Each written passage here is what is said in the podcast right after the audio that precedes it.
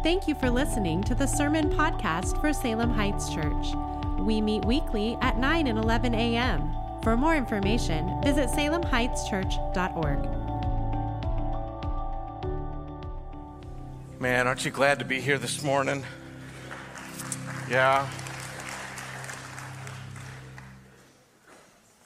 You know, I'm thankful for uh, the crew. It, it's been such a long time since we've had a, a choir Sunday, and for some of you that haven't, uh, didn't maybe grow up in church, uh, some of those sounds or the style of the music may not sound familiar, but there's a few folks in here, I'm confident, who uh, that brought back his kind of old home moments, right?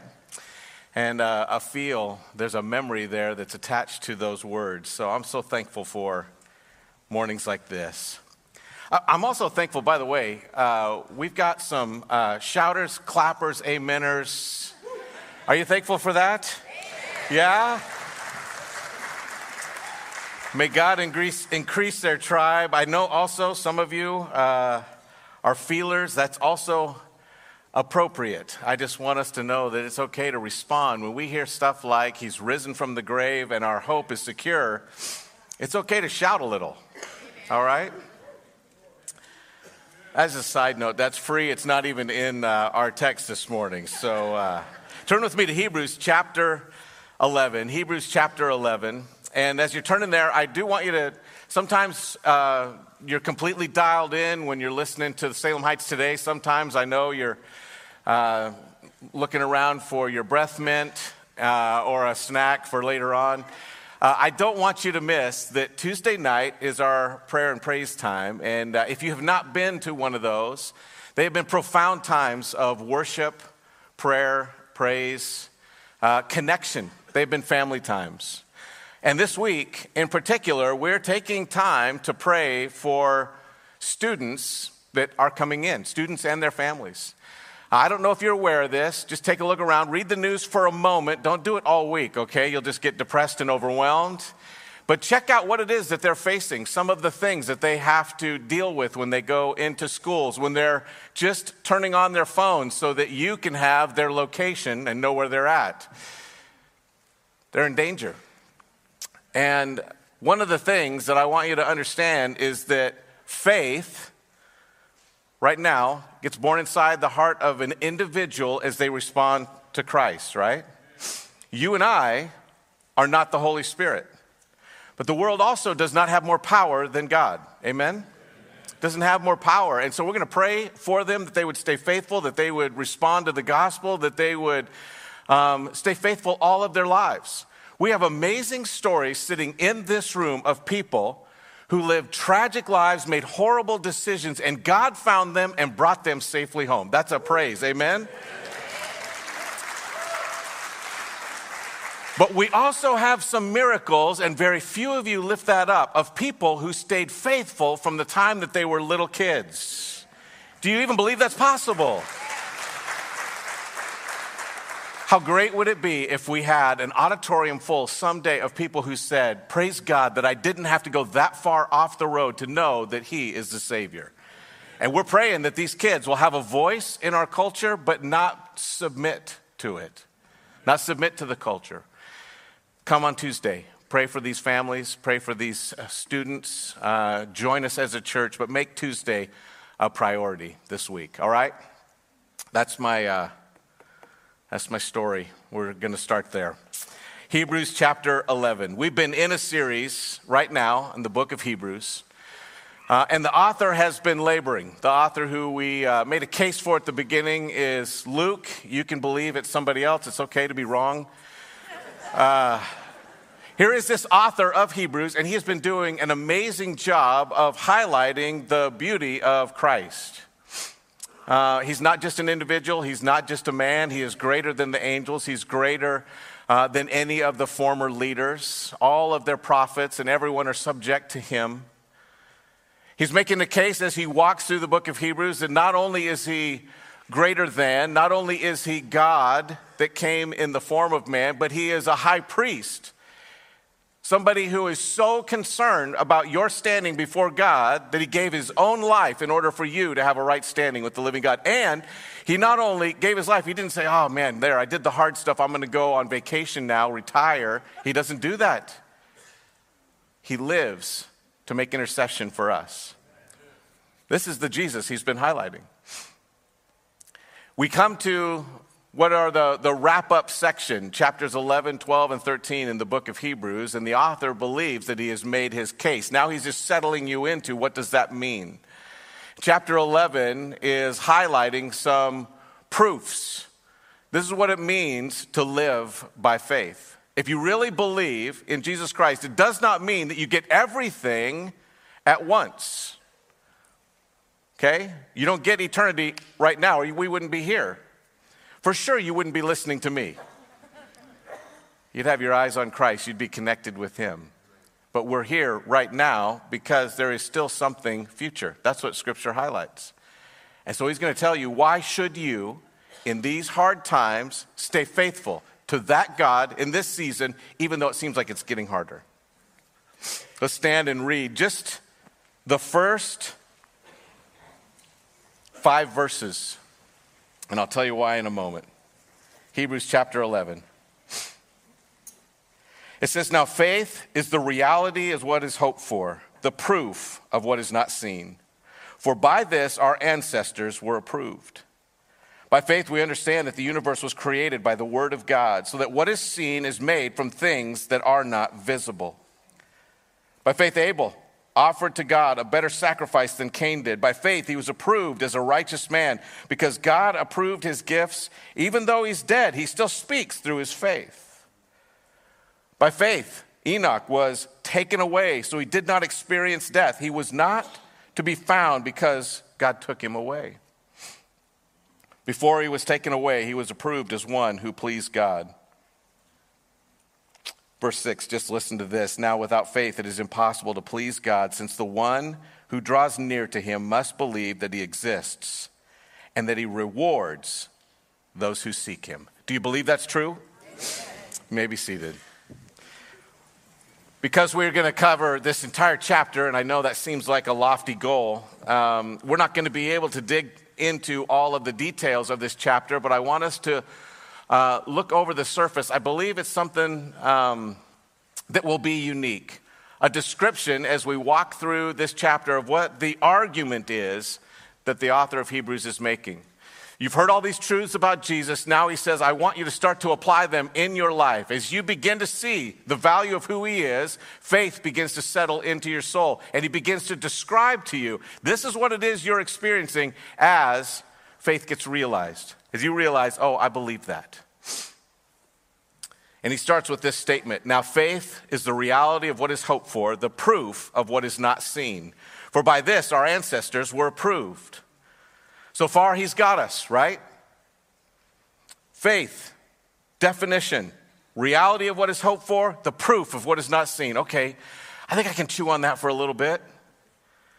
Verse 3, he's like, okay, let's just put your understanding to the test right at the beginning. By faith, we understand that the universe was created by the Word of God so that what is seen is made from things that are not visible. Insert screeching sound here, all right? If you were going to go out and ask the average person in the world, do you believe that God created the universe? What do you think they would say?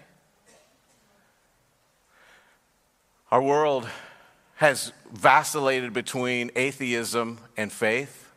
Some call it agnosticism. It's been on the rise. We live in a part of the country where that um, agnosticism is very available. It's at the surface of things, but I'm going to say that agnosticism, I don't want to say that I know how it all began, has crept into the church. He says, Now faith is the reality of what is hoped for, the proof of what is not seen. And by faith, we understand that the universe was created by the Word of God. A couple definitions, and I want to just tell you it, it is reasonable to believe that God created the universe. Okay? It is reasonable. First thing I want you to see now, faith is the reality of what is hoped for. Um, First thing you need to understand faith. You put your faith in Jesus Christ, this is the faith that's inside you. Faith apprehends reality. That word confidence or reality of what is hoped for is a realization of the truth. That means uh, you're going along in your little steamship and you see off there in the fog something that looks a little bit darker than the rest of the fog. And eventually you realize, oh, that's an iceberg. And it should cause you to begin to make changes where you're at, right? The realization of truth. You may not have seen it at the beginning, but out of the fog comes this reality. That is something that is not just real, but it demands a response. Faith is the apprehension of reality. You begin to look around uh, and you see what is true. Now, I want you to hear this. Some people have twisted this idea of faith, and they have said that if you have faith, you can make reality. You name it and claim it. That is not what Scripture says. You can't demand that God make things happen. You respond to a God who is sovereign. Amen? If He's not in control, if you're the one that literally is turning the knob for my life, I am freaked out. You're going to take care of you and your family real well, your prayers. If, if God were to say yes to every single one of your prayers, would anybody else in the room get something? Or would it be you, your family, your grocery list of things? We're not worried about the world, we're worried about ourselves. God's worried about us. Fa- faith apprehends reality, it sees who He really is and that He's in control of it all. Second thing is, faith forces you to deal with unseen but consequential truth. It says now faith is the reality of what's hoped for. You have this realization, and it's the proof of what is not seen. Interesting word, proof there. It's translated other places in Scripture, reproof. Have you ever reproved somebody? Yeah? If you've had children, you've had an opportunity to reprove some little creature. You're looking at them, you say, No, don't do that, right? And you're causing them to pay attention. Don't put your finger in the light socket. That'd be reproof. This is a bad idea. But you not only reprove them, you pull their chin towards you and you begin to explain to them, this is why this is a bad idea. Now, most of you have already, you know, toddler proofed your homes, but this is you speaking to your junior higher. This is why you don't do it. And you pull their chin toward you. So, faith is the realization that is true, and then allowing the Lord to grab you by the chin and pull you in and say, You need to hear this. You need to deal with these truths. The first test of whether or not we believe this is the creation of the universe. Here's what I want to ask you What are the chances that the world that we live in just popped into existence? Um, just a side note, I'm going to uh, use a couple of illustrations that are used by J. Warner Wallace. Uh, he does it far better than I do. On the back of your notes, there's a QR code. You can go, there's two different websites there that have all of these and way more uh, illustrations. They show you all of the proofs, not only for the existence of God, but how it is that you as a believer can stand secure in the idea that there not only is a God, but He's the creator of the world. Now, they have all kinds of different philosophies that get presented in there. I want to remind you not everything that we show you. Uh, oh, am I going to stand behind every single thing every other person says? You, you wouldn't do that for me, okay? But where it agrees with Scripture, you need to run there. I just want you to see the proofs. There's a QR code there. I also want you to see attached in that QR code is just this week, as I was preparing this sermon, Science Magazine said, for 20 years, we've been working on the problem I'm about to share with you. We don't have a solution um, that's good, but their solution is corny. What are the chances that the world we live in just popped into existence? Here's what scientists have found out there are 30 different cosmological constants that have to be in place. Right now, they know of 30. Originally, when Carl Sagan was writing uh, Cosmos, they thought at the most there was four. There's 30 cosmological constants. That is mathematical equations that have to be inserted into existence before life can exist, before anything in the universe sticks together. These 30 cosmological constants have to be moving in gear in constants. What are the chances that the strong nuclear force in the universe is just right? Strong nuclear force. Um, Uh, basically, the, uh, the, the thing that keeps an atom together, the, the weight uh, that keeps things together. What are the chances that uh, your body stays together with just the right tension so you don't squeeze in on yourself? All right? Become a shrinky dink. what are the chances? 1 in 10 to the 37. Now, I start using numbers like that, and you're like, oh, okay, that sounds neat. 37, that's not that big, right? What is that number? If I were to take this right here is just $100 in dimes. Okay, that's just $100. If I were to take one red dime right now and drop it into this jar, shake it all up, all right, blindfold you and have you pick it out of there, you, you would think your chances are pretty good of being able to find it. That's not 1 to the 10 to the 37th. It's not even 1 10 to the 1.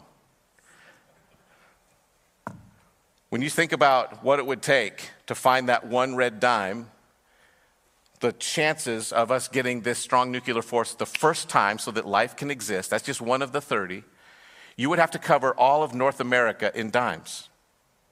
All of North America covered from the top of Alaska down to the bottom of Mexico in dimes. You would then stack those dimes, every single dime stacked on top of it all the way to the moon, 200 and almost 90 miles. All right? Just for those of you that are going to fact check me, that's around 21 billion 500 million dimes per stack. You then would do that 1 billion more times. Not kidding. This is the actual stat. You now take that one red dime and you place that somewhere in that billion and you blindfold an individual and you say, You go grab that. That's the chance you have of having the strong nuclear force be just right for life to exist. In fact, the scientists say it this way if you are off in your weight by a dime's weight, whenever you put all of life into existence, the beginning of the universe, if you're off by a dime's weight, none of us exist. Now, they say it's pretty evident we popped into existence. What a lucky thing that that one dime was in its place, okay? The second thing, though, remember there's 30. I'm just going to give you a couple. What are the chances that the mass density of the universe would be just right? Too big, once again? We would shrink back on ourselves because of the weight. Too little, we would expand at such a rate that everything would just dissipate. You might have matter, but it would disappear off into the distance, it would run off. By the way, uh, all of the mass in the universe has to be just right. When you take a look at uh, mass in the universe, only 31% of the universe has any mass to it at all. Uh, 80% of that mass is what they call dark matter. So they don't even know how to test it. They just know that it's there. It has weight, it has properties, it impacts other things. Only 6% of the universe consists of stars, galaxies, dust, and gas. By the way, most of the scientists I was reading are made up mostly of gas. what are the chances that the mass density of the universe would be just right? One in 10 to the 60th. It says six here, but 10 to the 60th. Pretty amazing. They had uh, Sci Fi Magazine. If I were to ask you, uh, once again, J. Warner Wallace, if you could hit this target, there's a few of you in here who would say, Yeah, I think I could hit that target, right? Give me an accurate 22. Who in here thinks they could hit that target? All right, there we are. Yeah, we got some hunters, some guys that are like, Man, I can do it right now. Hold that in front of your face. Two inch target, but actually, this isn't it. This size target, all right, but you would have to remove it and keep removing it to the edge of the observable universe. You have one shot with a 22 from a moving earth at any time during the year. You can pull the trigger, okay? Doesn't matter what cycle you're on spinning, you're going around the sun, but you have one shot. You have a greater chance of hitting this target the first time from the edge of the observable universe than getting this right the first time. The mass of the universe. That's a shocker. But remember, Lucky chance. We just snapped together. It was awesome. Third one. What are the chances that a quark, the mass associated with the particles in the nucleus of an atom. Uh, basically, we used to think that, the, that an atom was the smallest structure, and then they began to look at uh, protons and all these other little tiny things that are inside there, and they found basically another universe inside there, at least Marvel uh, Comics did. and you're able to go down into this place, and they have all of these things that are jumping around inside there, but those little materials have great significance. If they don't have just the appropriate weight, atoms don't stick together. So God makes you out of some dust and you would just disappear. No, there wouldn't be any dust, there wouldn't be any atomic structures, there wouldn't be anything in the universe. Nothing could hold together unless this mass is just right. What are the chances that a quark's mass would be just right the first time? Well, it's 1 in 10 to the 35. It would be like you go into Vegas all right? And you ask the dealer, deal you a hand. You got a seven? Hang on here, not cheating. A king, queen. What are the chances that you pull this out and you get two pair? Pretty good. But then you pull it out and you take a look at the house, and the house has a royal flush. They flip over their top card. It's all kings, queens, all the way down. Hearts, king, ace, king, queen, jack, 10. What are the chances of that? Well, that was pretty small. Now imagine that you do it again. You say, All right, I'm going to bet the house this time. I got two pair and the house gets a royal flush again. Well, at some point, you're going to look at them and say, I feel like somebody's messing with this. I think the mob might own, might own the business. But you say, this can't happen again, right? Because I'm committed. So you do it again. Once again, you get, you get three of a kind. Oh man, the whole ranch is going in, everything that I own. The house gets a royal flush. Again and again and again, if you're committed to the atheist worldview, you have to sit there 12 times in a row betting everything and your neighbors and all of those things, saying, Well, there's a world someplace where this happens. 12 different times, 12 royal flushes in a row the house gets. The odds are astronomical. There's a greater chance of somebody getting 12 royal flushes in a row than there is of this just forming on its own. In fact, what are the chances that two of the cosmological constants would just pop into existence? Um, Roger Penrose, uh, who isn't known for his faith, by the way, just a mathematician, scientist, physicist. What are the chances two of the cosmological constants, not all 30, would just pop into existence. It's one in a hundred million trillion, trillion, trillion, trillion, trillion, trillion. In fact, he says it this way if we combined all of the laws that must be fine tuned, we couldn't even write that number in full because it would contain more zeros than the number of elementary particles in the universe. There's no chance. It says that faith is a sudden realization of what is hoped for, and the proof, it grabs you by the chin and says, You've got to pay attention to this. And the first test is by faith, we understand the universe was created by God. Why? Science Magazine says it's pretty obvious to us that everything popped into existence. We don't know how it happened. All 30 of these forces are right there. The universe is functioning and capable and able to create matter. Do whatever you will with the age of the universe. That right there is an admission that something crazy is happening. You know what their answer is? There's a universe generator out there somewhere, pumping out millions of universes every day. And this, this is literally what they're saying. Insert gurgly, bubbling noises there, and universes are popping out. A million of them a day for all of eternity. And they said it just seems to reason that one of those universes, generated by this universe generator, is a viable universe. It's the one that we're living in. And lucky us, we're in it. You know what they call that? That's metaphysics because it's untestable, it's beyond physics. And I'm going to say to those folks, they ought to leave that to the theologians. God says, I created the universe. And the first test is you're going to have this shocking awareness. You know what? It's reasonable to believe that He did that. And it's forcing me to change my direction. But he goes on, verse 6, he says, Now, without faith, it's impossible to please God, since the one who draws near to him must believe that he exists, and he rewards those who seek him. Second thing that it says is not only are you going to have this apprehension of reality and it's going to draw you in and force you to understand it, but it says without faith, you go the wrong direction.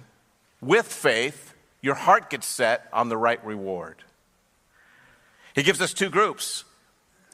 Um, he gives us those that lived well and those that died well. And by lived well, I want you to hear the names. It's Noah that's there. If you've read the story of Noah, you know when he gets off of the ark, he has a big mistake.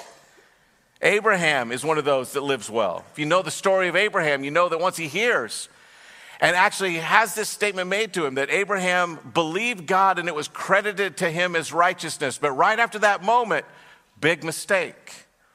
Moses carrying all of the people of Israel forward, saying, This is what God wants. And all of them are following this great leader. But as he comes to the near end of his time, big mistakes. This chapter is not highlighting their mistakes, it's highlighting their God. I think one of the reasons that Scripture highlights the mistakes and failures of average men is that you and I could never live up to another perfect example. Amen? We can't. There is nobody in here that is mistake free. There's nobody in here that is sin free. In your Christian life, you have still done some things that you're going to look at God and say, Man, I'm really sorry about that. It's not talking about perfection, but he says they focused their eyes on God, and in all of the mess, that they made of, of their life, their eyes were fixed on Him, and God saw them safely home. They lived well. God worked with the mess that is their life and made something beautiful out of it that others will look at and say, Man, I wish I could see something like that in my day. Two groups one that lived well, others that died well. That group starts with Samson.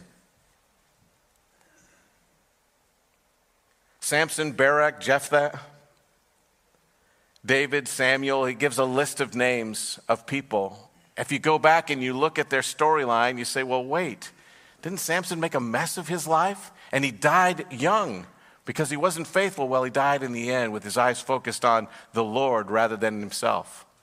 Not his eyes, his heart. For Those of you that know the story will grab that. He was focused on the Lord. 14 different ways to live estranged from the world but right with God. The common denominator was they were focused on a real eternity. They were focused on the Lord and not themselves. And they believed that what the Lord had with him is greater than what they had alone. Pastor Marvin Winans talks about uh, growing up, and uh, for any of you that listen to gospel, BeBe and CeCe Winans were a big uh, name for a long time. This is the older brother. He became a pastor. And he talks about what it was like going on trips with their dad, who instilled faith in all of them. And they were doing one trip across uh, the U.S., they were going from place to place just to encourage some other friends. Uh, and he said, My younger brother did something, he said, that I've always been impacted by. He said at the very beginning, we would stop for a place, and, and dad said, Hey, you can, you know, pick a meal. He said he wasn't uh, that generous, but when it came to mealtime, uh, we could pick whatever we wanted. Uh, and we would all try to pick stuff, but we weren't used to picking things off of a menu. We're picking off of the kids' menu. But my little brother did something that was brilliant. He looked at his dad and said, I'll have whatever dad's having. and sure enough, he said, whatever dad had was a pretty amazing mess, and it came with dessert. He said, all of us by the end were trying to say, I'll have what dad's having. Why? Because whatever dad was having was the best thing that you could have on the plate. And as long as dad said yes, and he did, that was the best choice. Have you ever picked your food and then saw what somebody else was getting out of the, out of the shop? You're looking in the back, you're going, oh man, I wish I'd have bought that. Not this boy. He said, uh, I'll have whatever dad's having, and dad's having the best. What does faith set your heart on? It sets your heart on the right reward. And who is the giver of the reward? The Lord. You're saying, Lord, I'm going to have whatever you give me. I'm going to trust that you have the best plan. I'm going to trust that it's going to work out because you have set these things in motion. Faith sets your heart on the right reward. You know, the early Christians impacted uh, the world not because of little things that they were doing, but when a crisis came. I want you to hear this. In a crisis, those who had their heart set on the right reward acted so differently from the world that the world began to take note. A man famously called Julian the Apostate was really irritated with this view, and he said, We're losing to Christians. He says, Not because they're superior, and he was irritated. He's like, We're better than them in almost every way. He says, But now that this virus is sweeping through and there was a plague that was there and people are dying. He says, All of us pagans are running. We're running for the hills. We're leaving our sick family behind. He says, But the Christians take care of our families as if they were their own. They bury our dead as if they were family, and they carry their dead as if in triumph, not afraid of death, but rejoicing that there's something more. He said, Everyone's looking at the way that they're facing a crisis and the way that we're facing a crisis without hope, without a future, only filled with concern. And Christianity won the day. Why? Because their faith had set their heart on the right reward. This earth is passing away, folks. We are too. Someday it ends. I'm sorry if you were not aware of that. it ends. God does do beautiful things. There is, for some, healing for today. But that's like saying we're excited to stay in the womb forever if we stay here on earth.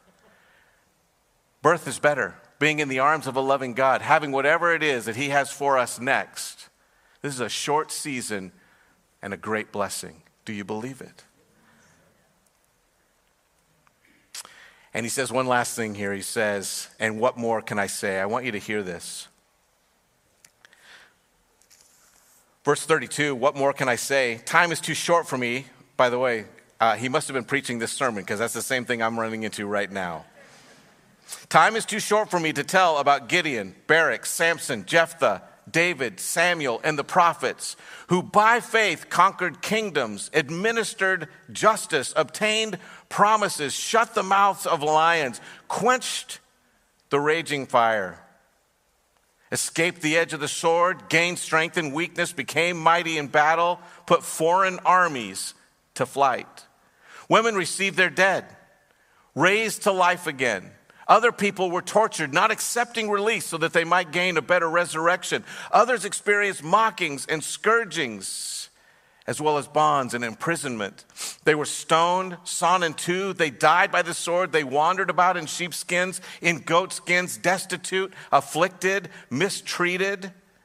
The world is not worthy of them. They wandered in deserts and on mountains, hiding in caves and holes in the ground. All of these were approved through their faith, but they did not receive what was promised.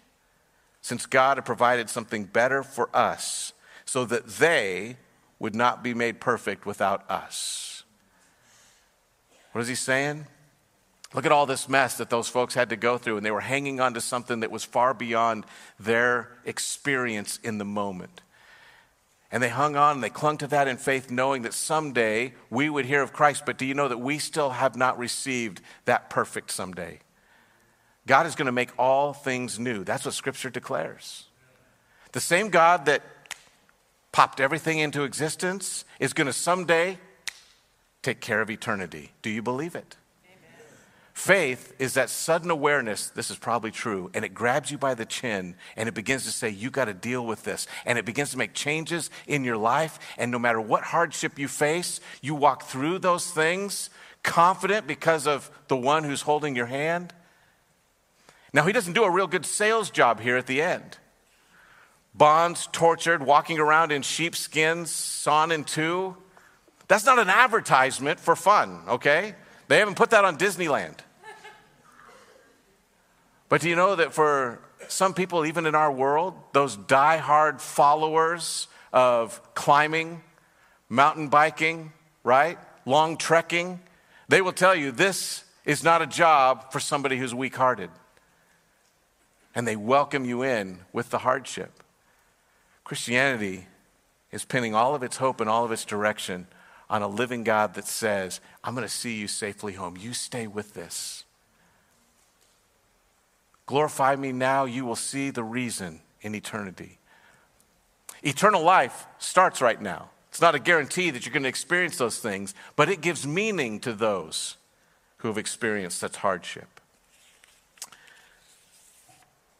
There was a message I just had read from uh, somebody else, and it was closed out this way, and I thought it was helpful. A reminder of uh, William Borden. I think we have a picture up on the screen here. We've seen this picture before. Cool hairdo. Young guy, uh, an evangelist. By the way, he looks a little bit like Reed Saunders. Yeah, you could tell him. No reserves, no retreats, no regrets. That was written in his Bible. He was young, under 25 years old, when he had felt the, the call into ministry, refused to receive the millions that his family had. He wouldn't even buy himself a car, gave away hundreds of thousands of dollars to missions.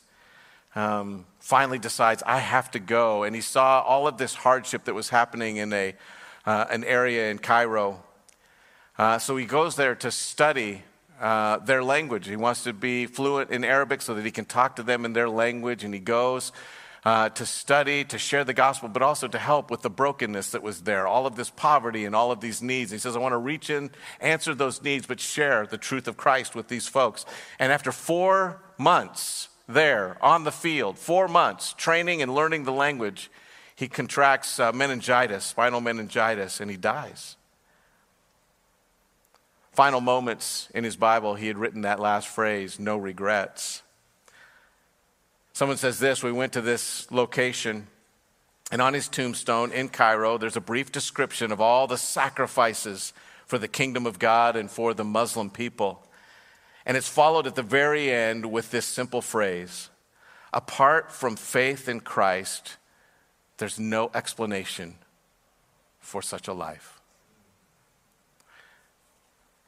What's going to be said of you? Here's the question I have for you. For some of you in the room, you have been just curious, on the outside looking in. You've been listening to these things about Christ and you've had this curiosity from a distance, but is it possible that maybe even this morning the truth about God is becoming clear to you? And it's grabbing you by the chin and it's saying, You've got to do business with this. And it's actually calling you to say, you need to let go of that direction and you need to reorient your life around this truth. If that's the case, this is what Scripture says Christ died for you, was buried, and rose again on the third day. And if you put your faith in Him, if all you say is, I believe that, He'll move inside and take care of the rest. Amen? He'll take care of the rest. But you put your faith in Him. For others, you've been wandering and you've already been a believer, but you have not been measuring your life by God's standards. You've been measuring your life by other people's statements, and it's left you feeling overwhelmed. You're just as depressed and overwhelmed and discouraged as the world. This is what I would say run back to that faith that first grabbed you. Yield to the truth of Scripture. Respond to the call of Christ who says, Today, I'll clean up all of that mess. You come to me, confess that stuff that you've been mucking around in. I'll not only cleanse you from that sin, I'll clean up all the unrighteousness around it. I'll set your feet in the right place and restore that hope. A joy in this life that carries on into the next.